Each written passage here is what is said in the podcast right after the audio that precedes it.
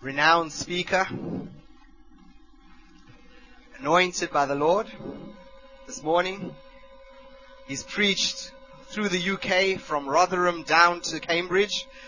So would you welcome this morning Philip Shaw as he brings the word of the Lord to us? That's the best welcome I've ever received. Amen. Isn't it awesome to be in God's presence this morning? Man, We thank you for the worship this morning. It was awesome. You know, last weekend, I don't know who was here. Put your hands up if you were here in the service. Good. We had an awesome time, didn't we? God began to move and His presence was felt. And you know, this morning I just sense that God is going to do something awesome today again. We've got to be expectant for God to move. It's difficult sometimes. We're always tired and we come in on a, on a weekend and I'm tired. I've had a busy week. But sometimes we kind of think to ourselves, you know, we'll just come and do the church thing. But I want to tell you this morning, I really do believe God is going to do some awesome things here today. I don't just say the words, but I believe it in my heart. Amen. Hallelujah. What I want to share with you today, I just want to welcome, I think we're already going live, aren't we, to the, to the internet. Just want to welcome the people on the internet. But what I want to share with you this morning is something that I believe God really wants to say to His church. This week, uh, well, I think it was on th- Thursday night when the worship team met, just after we'd, uh, we'd, we'd met together, Tim came up to me and he said, he asked about Peter in Malta, and he said, Have you got something to speak about? Get ready to preach on Sunday. And all of a sudden, I'd not thought about it. I'd been that busy through the week. All of a sudden, I thought, wow, actually, I'm going to have to prepare something. Because this actually is quite serious. So I got home that evening and I said to Emma when I walked in, I said, Tim said tonight, I said, let's look at the news. It sounds quite serious, this. I'm, it looks like I'm going to have to prepare something. And you know, sometimes I prepare over quite a while and I get things together. But sometimes God calls us, doesn't he, the last minute to speak.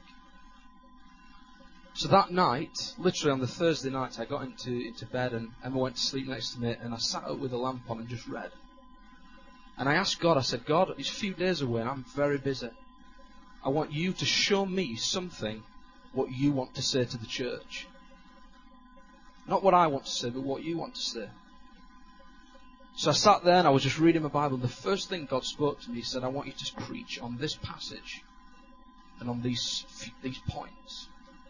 The first thing He said to me, what I'm about to give today.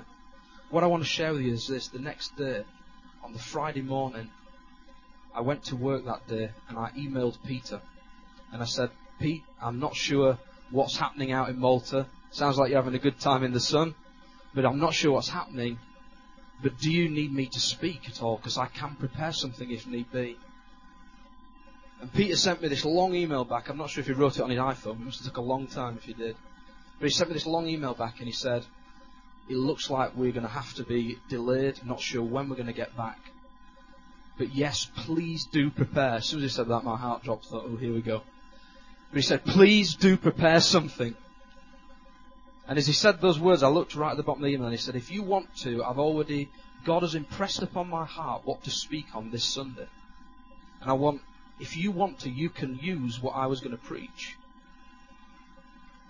And as I read the bottom, the exact thing that God had shown me the night before was at the bottom of the email. Amen? How many people know that when, even when there's volcanic eruptions, even when there's disruptions, if God wants to speak, He will speak. Amen? How many people know that if He wants to do something, it says when His word is released, He will do it. So it's not about us, and it just showed me, it's not about what I've got to say, but it's about what He wants to say. Amen? So I believe this morning God's Spirit is here. God is going to do some awesome things, and we're going to see Him move. This morning I want to talk about, the title of my message is this Recognizing Revival. Recognizing Revival. If you turn your Bibles, please, to Mark 2.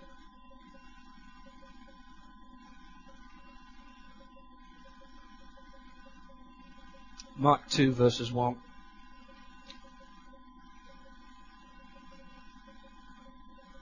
Hallelujah. Father, we thank you this morning for your word. I pray that your Spirit will come. Father, I pray that you'll speak to us this morning. We're hungry to hear your word, not ours. So, Father, I ask this morning that you would speak into our hearts. In Jesus' name. Amen. Mark 2. This is a famous story. Many people have heard the story about the paralytic, Jesus healing the paralytic. He says this, a few days later, when Jesus again entered Capernaum, that's his hometown, the people heard that he had come home. So many gathered that there was no room left, not even outside the door, and he preached the word to them. Some men came, bringing to him a paralytic, carried by four of them. Since they could not get him to Jesus because of the crowd, they made an opening in the roof above Jesus, and after digging through it, lowered the mat the paralyzed man was lying on. When Jesus saw their faith, he said to the paralytic, Son, your sins are forgiven. Now some teachers of the law were sitting there, thinking to themselves, why does this fellow talk like that? He's blaspheming. Who can forgive sins but God alone? Immediately Jesus knew in his spirit that this was what they were thinking in their hearts. And he said to them, Why are you thinking these things? Which is easier to say to the paralytic, Your sins are forgiven, or to say to the man, Get up and take your mat and walk? But that you may know that the Son of Man has authority on earth to forgive sins. He said to the paralytic, I tell you, get up, take your mat, and go home. He got up, took his mat, and walked out in full view of them all. This amazed everyone, and they praised God, saying, We have never seen anything like this. We have never seen anything like this. What I want to speak about this morning, I believe that this little story about the paralytic gives us some good indications of what happens when God starts to move. Amen. Many people say, you hear them talk about revival. We've heard the term. If you've never heard the term, it's something that's actually not mentioned in the Bible. But yet it's something, as usual, man makes up and we add the words and we say, this is something spiritual. And a revival, when you've heard about it on TV, you turn on God channel and you might have heard of revivals in the past, things that have happened recently where God is moving in this part of the world or the other. The thing with revival is sometimes it actually gets a bad name. Because we see revivals come and we see them go. Sometimes things bad happen in revivals where people are exposed to things that it brings out the reality in people sometimes because they're exposed. But the truth is this, that a revival actually means this, that it is a season of God that will come to the church or a locality to restore people and to restore a desire for spiritual, spiritual things. And almost, we all know the scripture that says that God reminds us sometimes of our first love. How many of us have been Christians for a long time and sometimes we forget our first love? We forget how good it was when we first became Christians. And we try to live the life of a Christian, we try to enjoy it, but sometimes we, we sometimes look back and say the good old days, the day that I got saved, the day that joy filled my soul.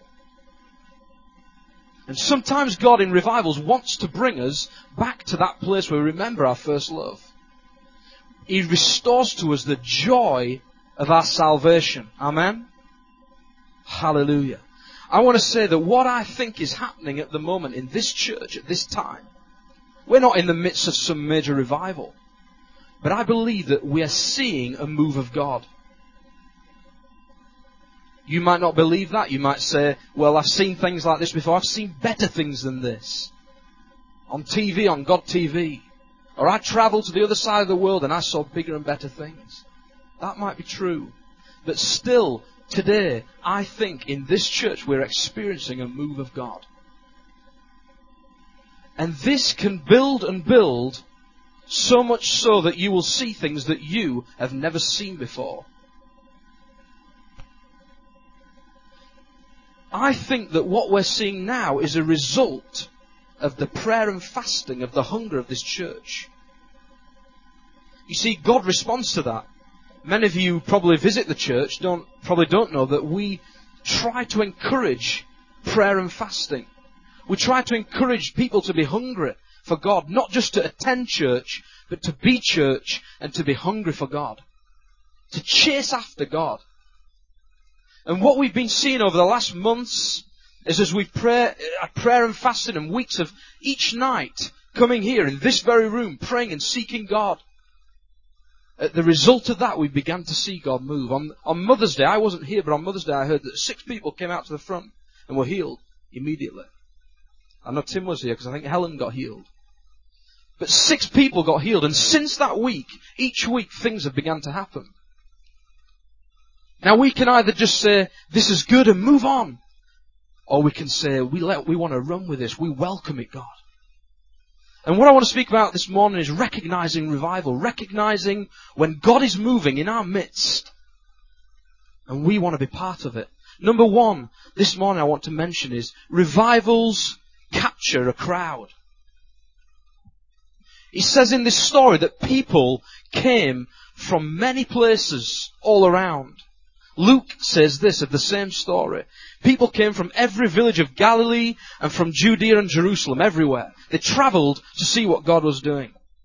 And when Jesus was in this room, it says there were that many people that it filled the whole place that people were outside the doors, wanting to get in.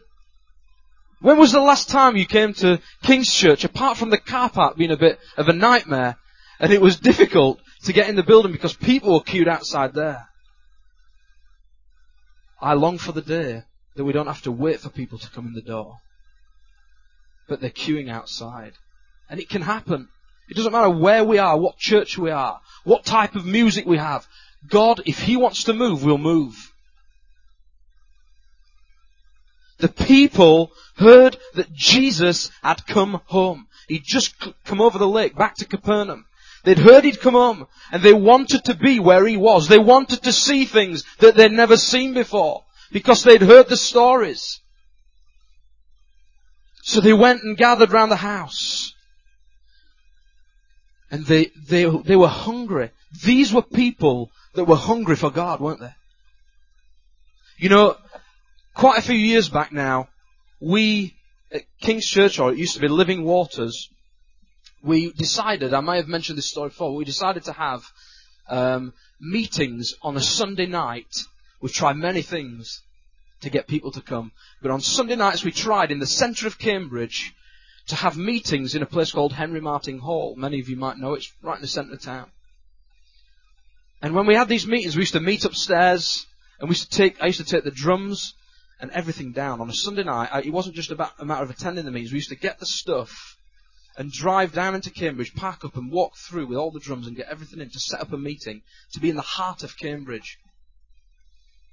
And we used to pull out this little Calor gas fire. Everyone knows the little heaters that you get because it was cold in there on winter evenings.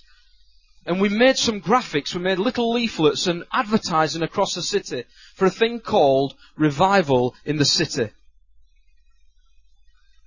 Now, to be truthful, looking back on it now, we titled this event Revival in the City, but it wasn't necessarily revival that was happening. We wanted to bring people in. We wanted to attract people. And I'll never forget that there was a few of us just sat in a little circle. And a couple walked in at the back. And, and as they walked in, they said, are we in the right place? I said, where have you come from? They said, Bishop Stortford. And I said, what are you here for? She said, we're here for revival in the cities. This it? As we were huddled around a little fire. And I thought to myself, the moment they said this, I thought, I felt so sorry that they'd travelled. Because what we'd done is we thought of programs of trying to bring people in, believing that we could see revival. Let me say that until we see a move of God, we can't say that there's a move of God.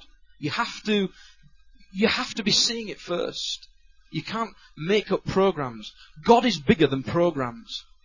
Far, far bigger. What we're experiencing now, me preaching today when I didn't even expect it, is God, isn't it? He's God. When He wants to do something, He'll do it.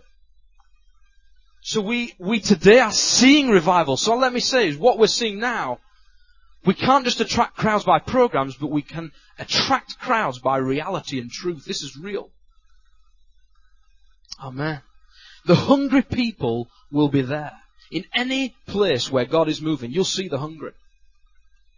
You'll see them there. They'll be, they'll be queuing outside. And it says this, some men came, and because they couldn't get through the door, they made a hole in the roof.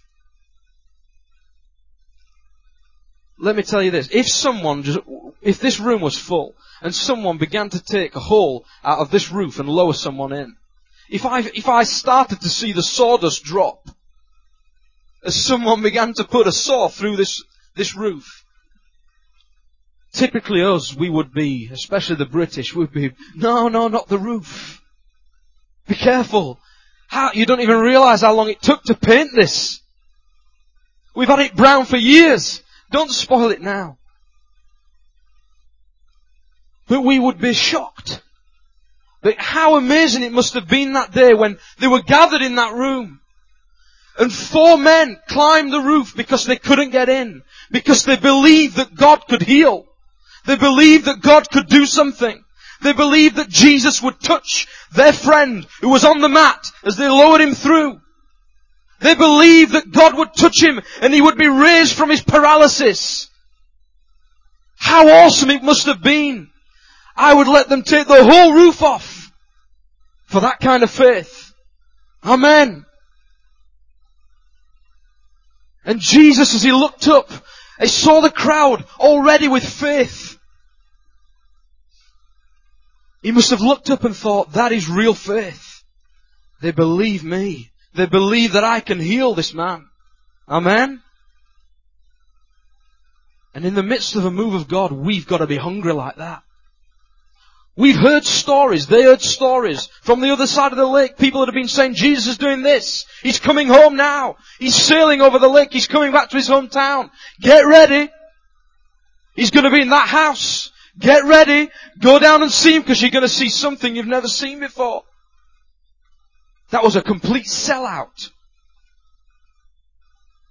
If the tickets would have been there, you wouldn't have been able to get one. Talk about Michael Jackson concerts, the sellout. You would not have been able to get a ticket for that room. You'd have had to take the roof off. I'm not sure they'd have appreciated the roof off the O2, but you'd have had to take the roof off. Blessed are those who hunger and thirst for righteousness, for they will be filled. This is the word of God. Those who are hungry will be filled. When Jesus saw the people the feeding of the 5,000, when he saw thousands of people hungry, following him, as he preached the good news, what did it say about it? He said he had compassion on them. We need to feed these people because they're so hungry. They don't care about food. They don't care about putting the roast in on a Sunday. They are following me despite their hunger. They're following me. We need to feed them. They will be filled. When you are hungry for Jesus, when you are hungry to see Him move, you won't care about putting the roast in. There's nothing wrong with balancing our lives and an organization. But sometimes we have to remember that some things are more important. And we've seen that fasting and praying has shown results and fruit. And I encourage you this morning, if you've not tried it, if you've not fasted and prayed, then do it. Have a go, even if it's one day, even if it's one hour. Try it. Because when God sees real hunger, it's amazing what He does. I mentioned last week that throughout this last four weeks now, I have been free from a pain and a tiredness that has plagued me for a few years. And I can't say that no one ever came up to me and put their hands and prayed that I'd be healed. But I, I believe this, that when we don't just need people to lay hands, people can be getting healed right now in this room. If you've got problems, I don't need to just necessarily have to lay my hands. Nothing special about me. Nothing special about anyone. We're vessels made of clay. But I believe that God will begin to touch people. Not just healing, He's going to touch people today. In an awesome way. And in fasting and prayer, we can show that hunger. We can show God we really are hungry. We want you. I, I, one thing I, I, I will admit to you, and I'll be truthful. I always like to be truthful in reality because we're, we're all real people. I never used to fast that much. Until I saw Peter and Jane, they used to encourage and say, this is what we do. And I never used to do it that much. It's one of them things, as we all do, we want to push aside. It's, it's not so exciting. I like my food too much. But when I started this life, it's almost like a lifestyle of doing it. I realized that it is awesome. Because when you're so hungry and you're putting your trust in God, when you get to Sunday and you walk in here, that is when you think God is going to do something. Because I know I'm so hungry to see it and expectant. And He wants expectant hearts. So I encourage you this morning. That's the lifestyle we want to see in a revival when we recognize it. We need to be seeing hungry people here. Jesus said this, where your treasure is, there is your heart as well. Where your treasure is, there is your heart as well. You, each one of you this morning knows deep in your heart your real treasure. Sometimes it wavers. One week it's one treasure, the next it's another. I sometimes have my treasures that outweigh God, and I admit that as well. And we have to bring it back to God. Because God challenges and says, put me first.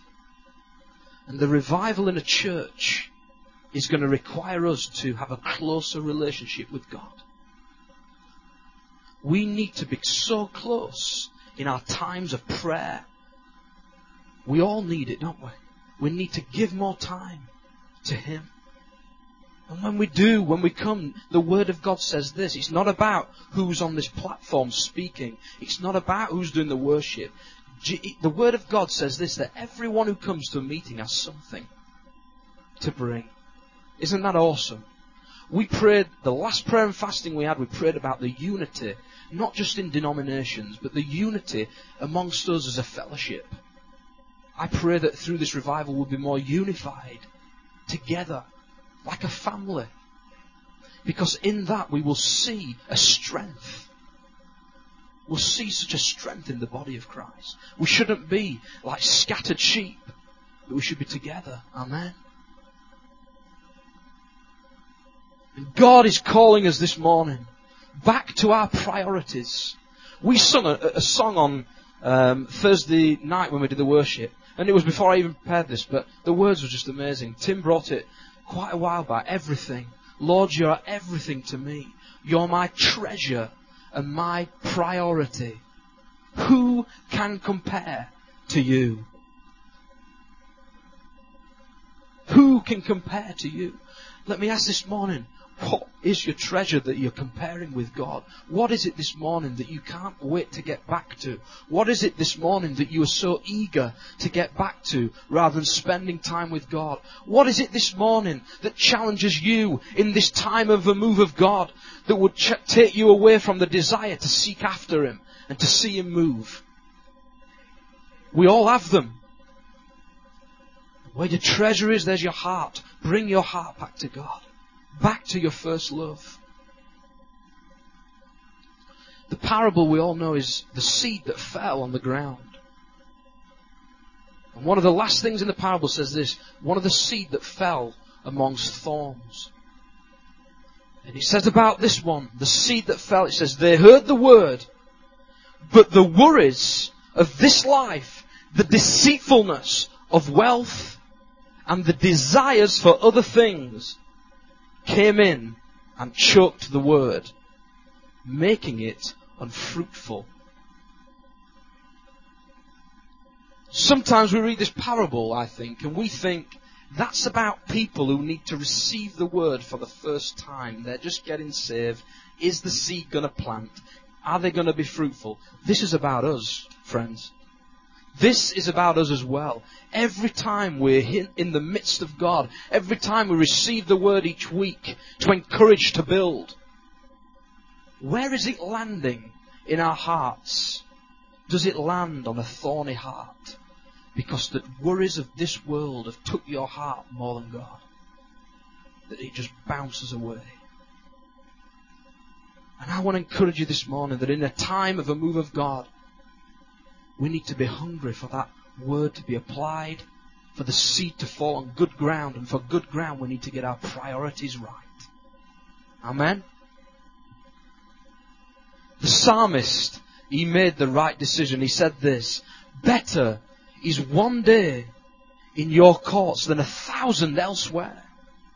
I would rather be a doorkeeper in the house of my God than dwell in the tents of the wicked. In other words, there's nothing wrong with dwelling in the tents of the wicked. When we become Christians, it doesn't mean we depart ourselves from the world and we never speak to them. We have to be careful we don't let ourselves get lured in by the world. But didn't Jesus drink with the sinners and the prostitutes? But we need to be careful. We need to be careful that we don't get sucked in and want to spend time with the world and not in God's house. Better is one day in your courts than a thousand elsewhere. Than a thousand doing the things that I want to do, selfish things, things with my mates, things that I want to do to build my life the way I want to build it. Better is one day in here, in His presence, in worship, than a thousand days of the rest of your life if you could have a thousand. Better is one day here. I know where I'd rather be. I know where I'd rather be. When people tell me about going out drinking, when people tell me about doing all the things that they do when I go to work, I know where I'd rather be. I know where I'd rather spend my weekend. In here. Worshipping Him. And I can say that this morning because I've experienced it myself. Many of you don't even know the stories if I could tell you. Not even the ones listening on the internet who might listen to this in the future who know me would, would be able to, if I told you the stories, know about them. Of what I used to do before I became a Christian. I used to spend time smoking drugs in cars, taking drugs in nightclubs, drinking. I've seen the world. I've seen it. There's times when I thought I'm playing with my own life. Scary times. Let me tell you that. Scary times. I used to sit with friends in a car in the moors and the car would be full of smoke. We'd be drink and drugs. We would do that each night just to get a buzz just to see who could go that little bit further. But let me tell you today, there's no better place. Better, better is one day in His courts, in His presence than a thousand elsewhere. And when Jesus touches you, let me tell you this morning, if you're struggling with things like that, if you desire for the world in any way, God is going to touch you this morning. He wants to set people free from desires. He wants to bring them back to his first love. If you don't know Jesus this morning, there's going to be an opportunity for you to have Jesus as your own personal Savior. To feel and, and, and experience that which, which I felt. It's nothing man can do for you, but what Jesus can do. In the midst of revival, when the people come, it says there will be doubters there the Pharisees, they said, now some teachers of the law were sitting there thinking to themselves, why does this fellow talk like that, speaking about Jesus? He's blaspheming. Who can forgive sins but God alone? Some people won't accept what happens in, a, in the midst of the move of God. Manifestations, things that when God does things different. These people said, we have never seen anything like this before. Let me tell you, you cannot write down and create a picture. You see, you go down to, to the bookstores, Christian bookshops, you see plans for how the, the world is going to end. Drawings of the timelines of Revelation. None of us know. None of us really know what's going to happen, but we do put our trust in Him who does know. And let me tell you, it's the same with revival. Each church, when we think about revivals, each church is unique. And God has a reason for every season. We've heard that many times. He has a reason for every season. With the season we're in, this church's move of God is far different than another church. Because He has different things to do. We're different people. So don't expect that you think, well, this move is going to look like this. In the, in the prayer meetings of the other week, we felt God speak to us and show us what He was going to do with this move and how He was going to minister the move in the city. And it wasn't going to be something that was going to be resting in this place. We said it last week, but it was going to be something that each one of you in this room would carry and take. Carrying His presence. How many of you this morning would love to the next person you pray for in your workplace to see them instantly healed in front of you? We need to be hungry. Then you'll see these things. Number two this morning, revivals are a place of power. Revivals are a place of power. In Luke 5 verse 17, speaking of the same story of what we've read this morning, he says this, the power of the Lord was present for him to heal the sick. The power of the Lord was present for him, Jesus, to heal the sick. Basically, it says this. Jesus recognized that, that there was a power there to heal the sick. And sometimes we've got to understand this.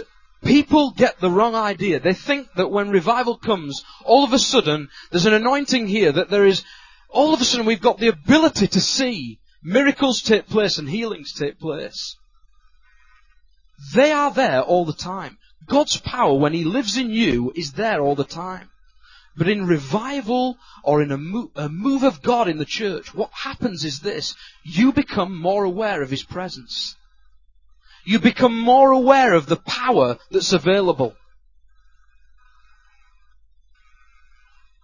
You see, if Jesus died on the cross, the power is there for you today, no matter what revival you're in but He will make us more aware. You will start to sense and feel His power probably more than you have done before as He draws close to us. And in that time, as He said here, the power of God was present to heal the sick. And it comes through faith. Last week when the people came and people were getting healed in here, it was awesome to see the young girl come out and she said, Florence, and she said that she'd had some injury or hit her eye and there was pain in her eye. She said after, she says, well, it's unbelievable, it's gone, totally gone. She'd hit her head on some dashboard in a car in some accident.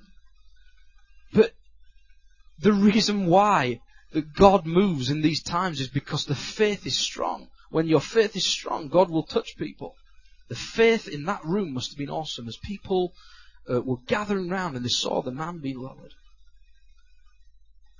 We'll see the sick healed and miracles occur. The difference between a healing and a miracle is this. Sometimes we get them both mixed up. But we're going to see healings. But if we want to see miracles, miracles are things that you would never imagine to see, the impossible. If you were to say to me now, this is impossible, I can understand that somebody can get healed of something. They can see something restore or um, they can see a back pain go. But when you see someone whose leg grows, when you see someone who is raised from the dead, isn't that a miracle? It's things that you would never even imagine to happen. And we should see these things if we press it. We're not just some small church who only sees little things. We're a church who can see big things. We're the same as anyone. I don't care how big a church there is in the world that we could go to now and visit, that we could say that is such an awesome place. There is thousands of people there, therefore they will see the best. That's not true. Wherever you are, God's presence is available and He's, He's going to come today. Amen. Revivals are a place of power. He said to the paralytic, I tell you, get up, take your mat and go home. He got up, took his mat and walked out in full view of them all. This amazed everyone and they praised God. Amen. Expect the unexpected, friends, this morning. Expect the unexpected. Don't think that you know what's going to happen. If you expect the unexpected, you will be surprised. And there's nothing better than a surprise. Amen. When God does His thing, He's in the driving seat, not us. The first public miracle we all know, what Jesus did. He turned water into wine. How many of you know today in today's church, if people began to turn their water machines into wine machines, wouldn't it cause a bit of controversy?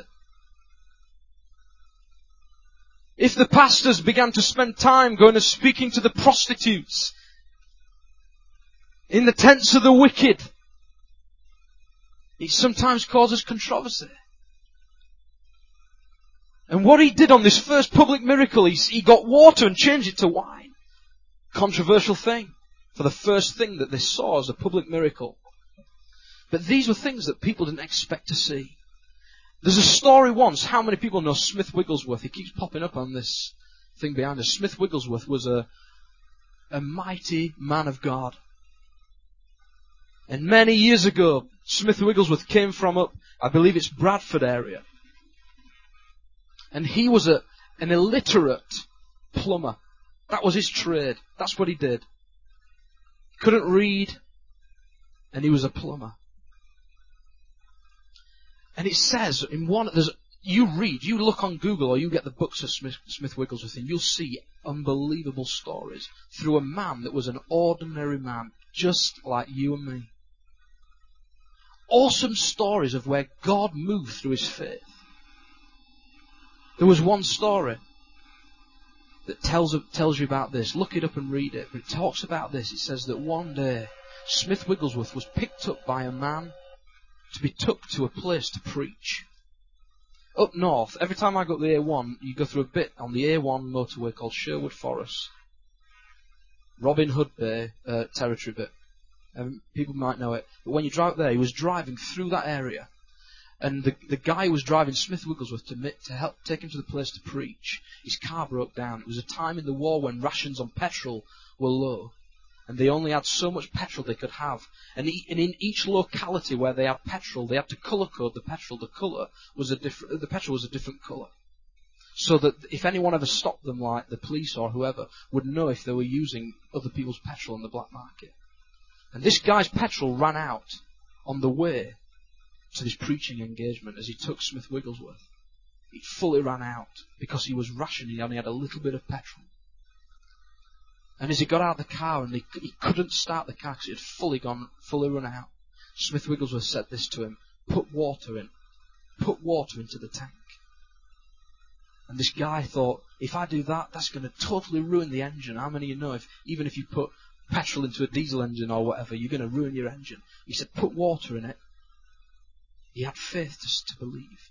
And how awesome it was when that car started. And they got to the place. And the most amazing thing was this, that the colour of the petrol in there was the colour right for, for that region and area. And it was all legal. Amen. You think that turning water into wine can't happen today, things like that, when you really do believe. How many of us would believe if we broke down in the middle of the forest, that if we just stuck some water in our new BMW 5 Series, how many of you would pour your bottle of Vittel into the back. Not many of us, but today I, I encourage you. As I read that story about Smith Wigglesworth, I thought, how awesome it is to have that kind of faith. To believe that we can see turning water into wine miracles. Jesus said, you will do greater things than me. How awesome is that? He says you'll do greater things than I. And the only reason he wants to see these things is so that people will see him for who he is. It's all about him. God chose the foolish things of this world to confound the wise. In a revival like this, he will choose people like us who are foolish. 1 Corinthians 1 verse 27. I know I'm foolish anyway. We said this, brothers, think of what you were when you were called. Not many of you were wise by human standards. Not many of you were influential people. And not many of you were noble at birth. But God chose the foolish things of this world to shame the wise. God chose the weak things of this world to shame the strong. He is choosing us, people. He's choosing people like us who've got nothing special about us. Just ordinary people. Each one of you is a potential Smith Wigglesworth in this time, in this hour. And I encourage you this morning to press into it. My third point, final point this morning is this, revivals. And this, my friends, this morning is, I believe, the most important thing. We can have power. We can have all these great things. We can have crowds of people coming, hearing about us, driving from places, and this time no Calor gas heater. We're going to see more than that, aren't we? But we could have all these things, crowds of people coming saying, we've heard about what's happening in your church. We've heard about the power. We've heard about the healing, the growth disappearing. We've heard about these things. We want to see it. But let me tell you this, the third thing this morning I want to mention is the most important of them all. Revivals seek sinners. Revivals seek sinners. The whole purpose for what Jesus wants to do in our land today, when we see miracles, when we see healings, is to show that He is our Saviour. That He died on a cross for you and for me. He shed His precious blood for you and for me. A move of God is for unbelievers as well as us. Just note this, the awesome thing about that passage we read earlier is this. When Jesus saw their faith as they lowered the man, why were they lowering that man? They were lowering him because he was paralyzed. Because their friend, who they must have loved so much, that they knew that he couldn't walk or, or whatever, move any part, some part of his body, he was paralyzed. That they were so desperate. And the guy was so desperate to be lowered in, for Jesus to touch him, for a healing to take place, that when the ropes got lowered and the, the mat came down and Jesus went up to him, don't you think the first thing that they would have hoped he said was, you are healed in Jesus' name? But what does he say to him this? When he saw their faith, son, speaking to the guy on the mat, son, your sins are forgiven. Before he could even offer or say to him, you're healed, the first thing that's on Jesus' mind is this. In your faith, to believe that I can touch you and heal your body, your physical body. Let me tell you what's more important. That your sins are forgiven. That you are set free. Not from paralysis in your body, but you are set free in your heart and your soul. It was his primary message. I don't care about whether I can heal, but I'm going to tell you your sons are forgi- your sins are forgiven. Sorry. Your sins are forgiven. How many people have done this when, I, I know I have, I've been on the phone to telephone companies, banks, and you've been on the phone for absolutely ages, desperate for something pressing all the buttons and the numbers. Press number four for this. And you think, can I just speak to someone? You know what you want. You spent 30 minutes on the phone. You know what you're going to ask them. And you keep getting the music coming on and then another set of choices. And then he gets right to the end and the person answers the phone and they say this. Before we carry on, before we talk to you, we want to just tell you you are eligible for this offer. You can have this if you want, a free broadband or free. And we think, I've just spent 30 minutes waiting on the phone for you to tell me about something that I didn't think I needed. I want to tell you about what I need. I'll tell you what I do. When the people ring me, double glazing salesman, or anyone ever phones me, I shouldn't really talk about double glazing salesmen. I spent three months dealing with them. But when I speak to people on the phone, if they ever phone me to sell me something, I try to have a laugh back and I try to sell them something back. I try to talk to them about something. And they always end up putting the phone down. But these people will phone and they try to offer you things before you even spoke to them. And this is different to Jesus, but what I'm trying to say is that the, the simple message in this is, this guy was lowered because he wanted to be healed of his paralysis. He didn't think there was anything wrong, probably. He didn't know his sins needed to be forgiven. But Jesus saw something different, didn't he? He said, I'll heal you, but let me tell you, first of all, your sins are forgiven. I'm going to offer you something you didn't think you even needed.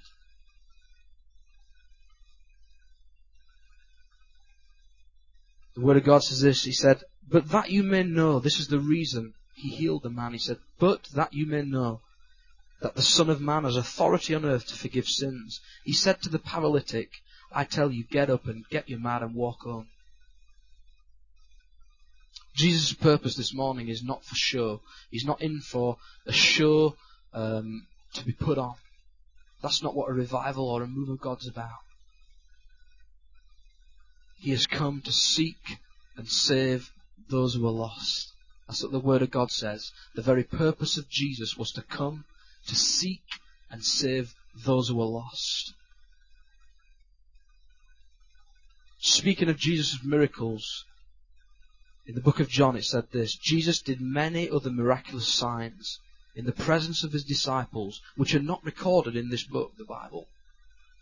But these were written, the miracles were written about, so that you may believe that Jesus is the Christ, the Son of God, and that by believing you have faith, uh, you have life in His name.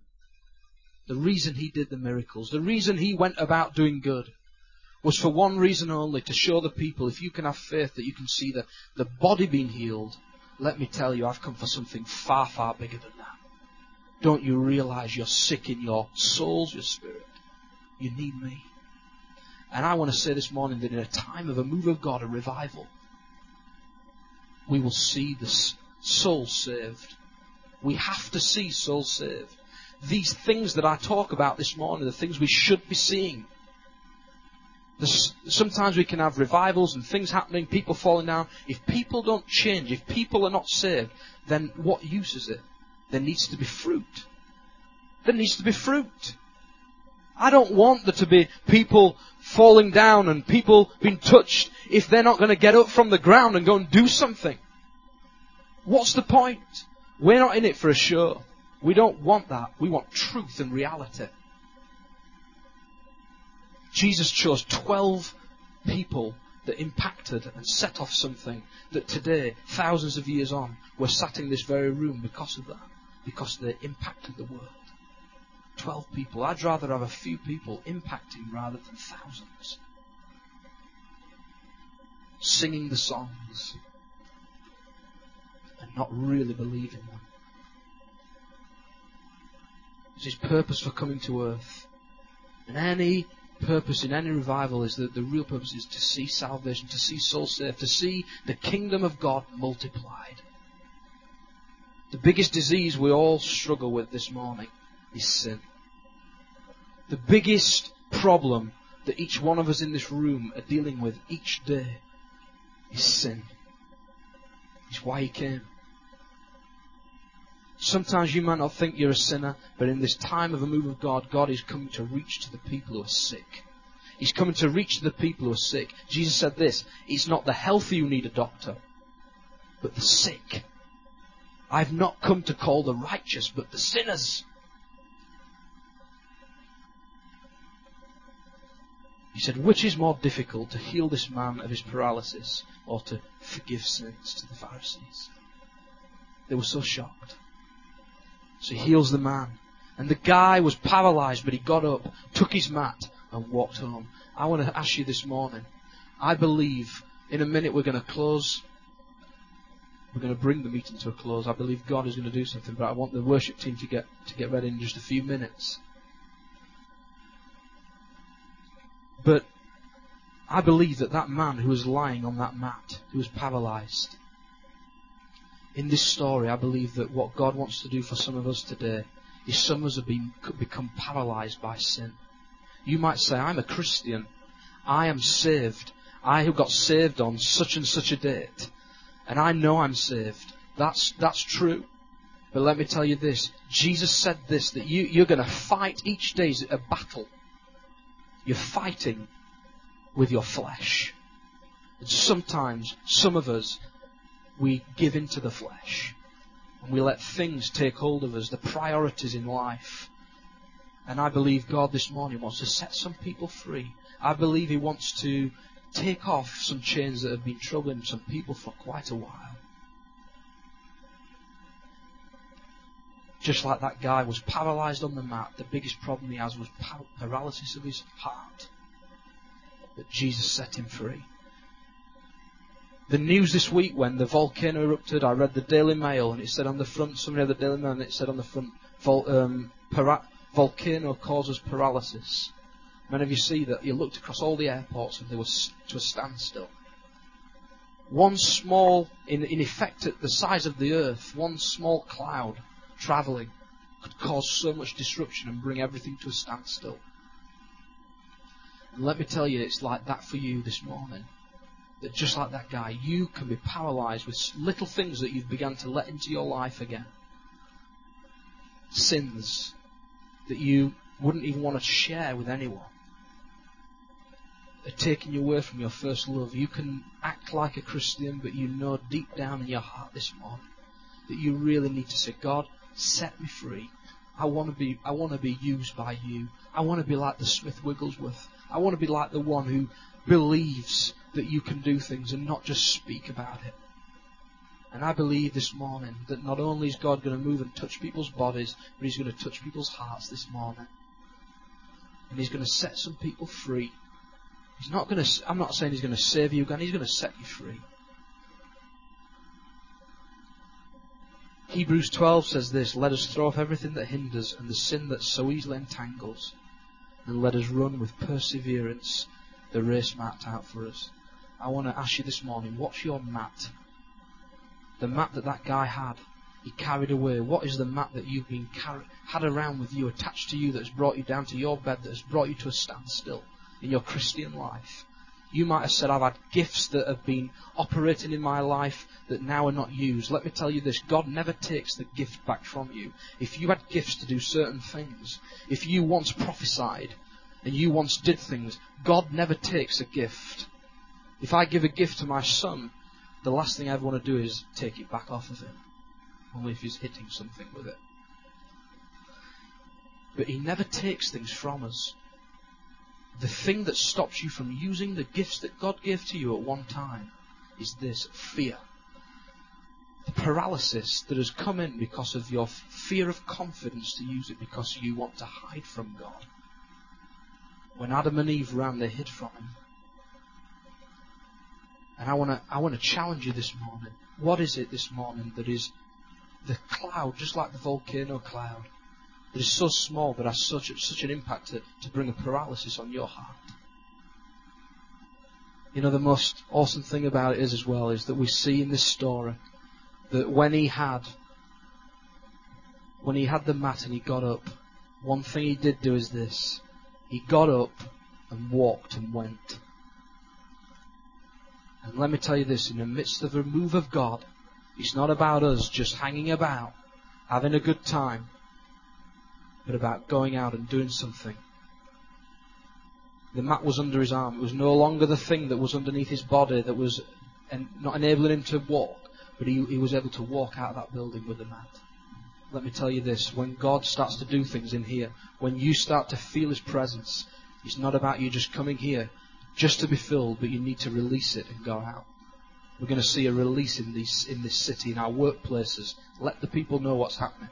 I encourage you in this hour to bring your friends. If you know someone who is sick, if you know someone who has got problems, that, and if you think it's too impossible for this, for this small move of God, let me remind you it's not. You can bring in anyone you want and He will pray for them. Hallelujah.